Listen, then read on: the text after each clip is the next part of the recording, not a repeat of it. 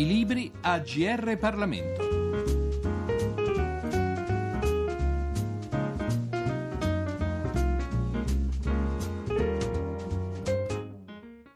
Benvenuti all'ascolto della nostra rubrica da parte di Giorgio Cirillo. Il libro di cui ci occupiamo oggi è Il partito di Grillo, edito da Il Mulino e scritto da Pier Giorgio Corbetta, docente di metodologia della ricerca sociale all'Università di Bologna, e da Elisabetta Gualmini, a sua volta docente nella stessa università di scienza politica e presidente dell'Istituto Cattaneo. Il libro ci racconta la nascita, la genesi del movimento di Beppe Grillo, ci racconta come un movimento appunto più culturale, sociale, finisca per diventare un partito politico di non certo trascurabile spessore. Quello che chiediamo alla professoressa Gualmini naturalmente non è solo di presentarci il suo libro, pubblicato prima delle recenti elezioni sia politiche che amministrative, ma anche di spiegarci appunto il successo dei Grillo grillini, per così dire, nelle politiche e il mancato successo a relativamente breve distanza di tempo nelle amministrative. Il libro si incentra appunto su una novità dello scenario politico italiano, quindi a un certo punto ci siamo guardati in faccia con alcuni colleghi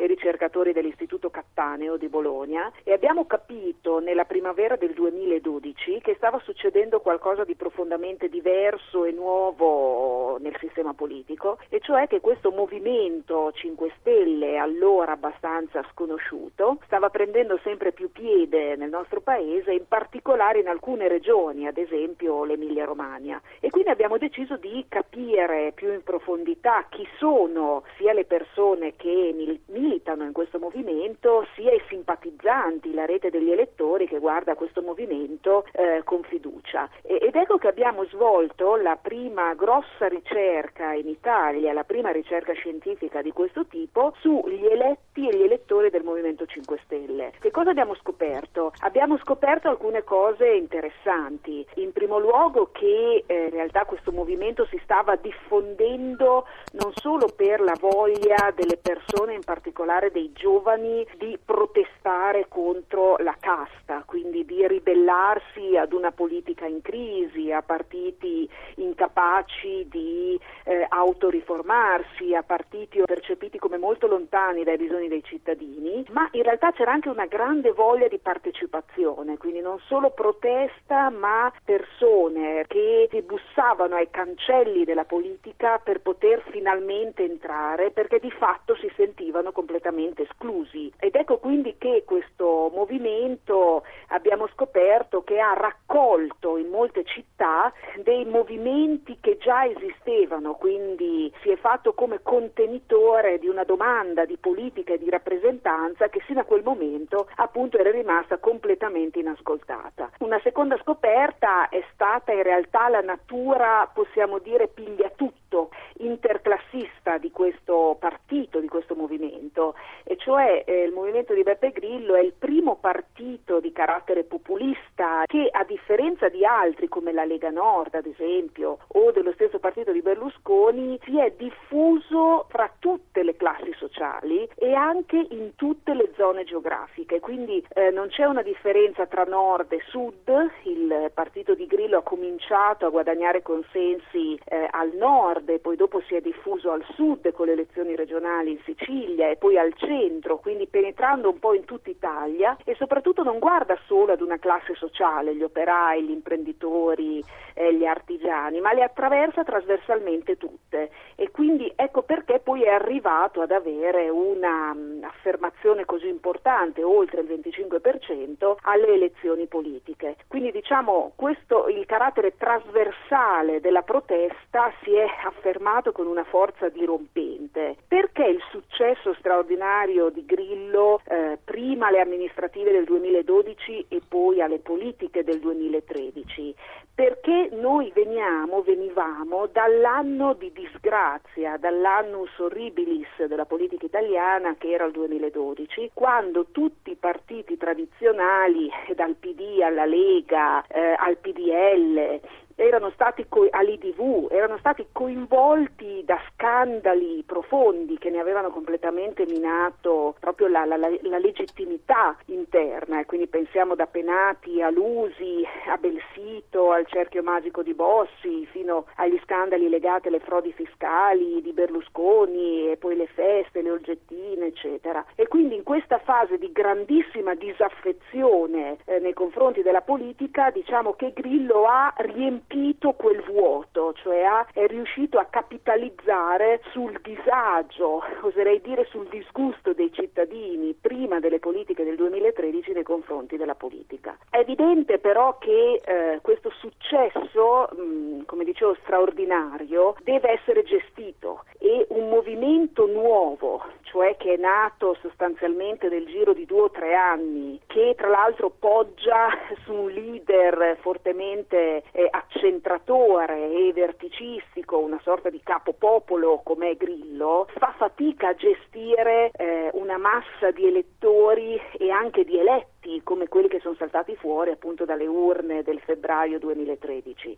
Eh, fa fatica perché per gestire un consenso ampio, no, ampio, occorrono delle strutture intermedie, occorre, non, non, basta solamente un leader che si rivolge direttamente al popolo, ma servono, eh, serve un'organizzazione che intermedi tra leader e popolo, eh, servono come nelle aziende dei quadri intermedi appunto che facciano da cerniera tra la linea politica del leader e la base. Tutto questo nel partito di Grillo non c'è e quindi gestire un, un, enorme successo senza strutture intermedie, senza filtri, eh, in realtà è molto complesso e molto difficile. Ed ecco che sono nate le prime tensioni, eh, le prime fratture anche in Parlamento ed ecco probabilmente il motivo per cui abbiamo assistito anche al crollo o alla battuta d'arresto, ecco non parlerei di crollo ma di una battuta d'arresto alle amministrative. Perché una battuta d'arresto? Perché nei territori Grillo è appunto molto meno strutturato, cioè il Movimento 5 Stelle in realtà eh, non ha in tutte le città italiane una rete di uffici, circoli e strutture a contatto con i cittadini e questo minore radicamento, anche per il frutto del poco tempo appunto durante il quale il movimento si è affermato, certamente non paga a livello di elezioni amministrative. In più non dispone neanche di personale o di candidati sempre spendibili sul piano amministrativo, sul piano locale. Sono spesso persone semisconosciute, di cui non spesso i cittadini, non sempre i cittadini si fidano, eh, appunto nel caso in cui devono affidare la risoluzione di problemi contingenti molto concreti eh, come è il caso durante le eh, appunto, elezioni amministrative. Quindi io penso per concludere che eh, il partito di Grillo non è al momento destinato a scomparire, quindi in realtà la vicenda delle amministrative deve essere tenuta molto distinta eh, da quella delle politiche, sono due storie diverse. Penso che fosse abbastanza ovvio che un partito di protesta non potesse eh, rimanere o andare oltre una percentuale così elevata come quella del 25%, quindi eh, ci aspettavamo una sorta di appunto eh, frenata. Non scomparirà però, sarà un partito che si, si attesterà probabilmente il, intorno al 10%, tra il 10 e il 15%, che già è un'ottima percentuale, e che eh, svolgerà un ruolo di opposizione, quindi di pungolo al sistema nelle diverse assemblee elettive in cui arriverà. Leggiamo ora un brano tratto da Il partito di Grillo di, lo ricordiamo, Pier Giorgio Corbetta e Elisabetta Gualmini. Nel delineare un sintetico profilo storico del Movimento 5 Stelle, il primo problema da affrontare sta nell'individuazione del termine a quo. Forse la fondazione del movimento stesso? No, Grillo aveva già iniziato a far politica in precedenza. In effetti, ripercorrendo le vicende del comico genovese divenuto leader politico, è difficile individuare una soluzione di continuità tra l'attività di uomo di spettacolo e quella di politico. Conviene allora partire da tempi molto lontani, in piena Prima Repubblica, al governo Cecraxi, ossia dal 15 novembre 1986. Quel giorno, a Fantastico 7, Grillo pronuncia una battuta che prende di mira proprio il partito del Presidente del Consiglio. La cena in Cina c'erano tutti i socialisti con la delegazione e mangiavano. A un certo momento Martelli ha fatto una delle figure più terribili. Ha chiamato Craxi e gli ha detto ma senti un po', qua ce n'è un miliardo e sono tutti socialisti? E Craxi gli ha detto sì, perché? Ma allora se sono tutti socialisti a chi rubano? E che gli procura la cacciata dalla RAI. Ci ritornerà nel 1988 e nel 1989 per due brevi apparizioni al Festival di Sanremo dove i suoi testi sono sottoposti a rigido controllo preventivo. Da quel momento Grillo inizia a presentare i propri spettacoli nei teatri e nei palasport, dove a poco a poco ridefinisce il suo rapporto con il pubblico che diventa più aggressivo e il suo repertorio che si fa più politicizzato. I suoi interventi abbandonano via via la generica satira di costume per puntare sempre di più l'indice contro nomi e cognomi precisi. Una tappa importante in questa ridefinizione che lo porterà a diventare figura politica di spicco è segnata dall'autunno del 1993, quando per due puntate trasmesse su Rai 1 in prima serata, Grillo torna con grande successo in televisione. Anno emblematico il 1993, siamo al tramonto della Prima Repubblica, gli equilibri politici stanno rapidamente mutando e la coalizione di potere da cui era scaturita la sua epurazione si sta velocemente sgretolando sotto i colpi di mani pulite. L'Italia sta cambiando e il comico Beppe Grillo può tornare in video con una libertà prima impensata. L'epurazione subita, nel momento storico che l'Italia sta vivendo, diventa medaglia di merito che gli consente una nuova libertà d'azione. Riviste oggi quelle due puntate rivelano già in nuce alcuni degli aspetti di quello che sarà il grillo politico. È un grillo che riflette sulla sua particolare figura di comico, che dice cose che non spetterebbe a un comico dire. Quando sembra prendersi troppo sul serio si mette un naso rosso da clown per rivestire i panni originari e ogni tanto butta lì una frase non dovrei venire io a dirlo che sono un comico che ritornerà spesso nelle sue uscite. A dire il vero, rispetto alla politica, Grillo tiene in quello spettacolo un profilo piuttosto basso. Il principale bersaglio, in nome di un battagliero consumerismo, è piuttosto individuato nell'economia. La politica con una scelta in quel momento piuttosto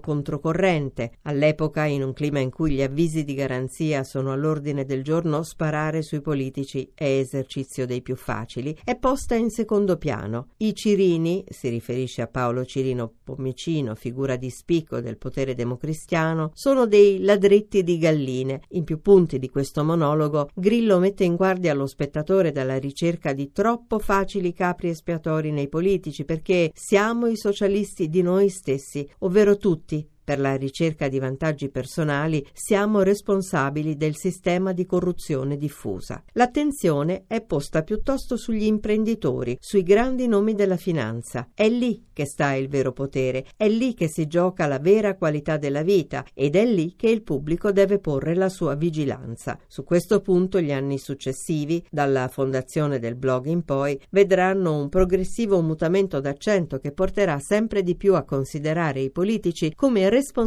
di un malessere diffuso. Al di là di questo, però, alla visione di quello spettacolo emergono alcuni punti che poi Grillo svilupperà nel blog e nel movimento. In primo luogo c'è la sottolineatura di alcuni temi, l'acqua come bene pubblico, le ripercussioni dei comportamenti sull'ambiente, eccetera, che saranno poi centrali nel suo programma. In secondo luogo c'è l'utilizzo di due retoriche che diventeranno poi caratteristiche del suo discorso politico. Una è quella del ruolo attivo dei cittadini, del potere di cui i cittadini stessi devono prendere consapevolezza. L'altra è quella del contrasto tra il futuro, l'innovazione, lo svecchiamento e una classe dirigente morta, incapace di comprendere i cambiamenti. Questi sono morti, li seppelliremo con un pernacchione. È un modo di porre la critica nei confronti delle elite politiche ed economiche che sarà poi ricorrente nei suoi futuri discorsi politici. Abbiamo Abbiamo dunque presentato Il partito di Grillo di Pier Giorgio Corbetta ed Elisabetta Gualmini, edito da Il Mulino. Da Giorgio Cirillo, grazie per l'ascolto e a risentirci al nostro prossimo appuntamento.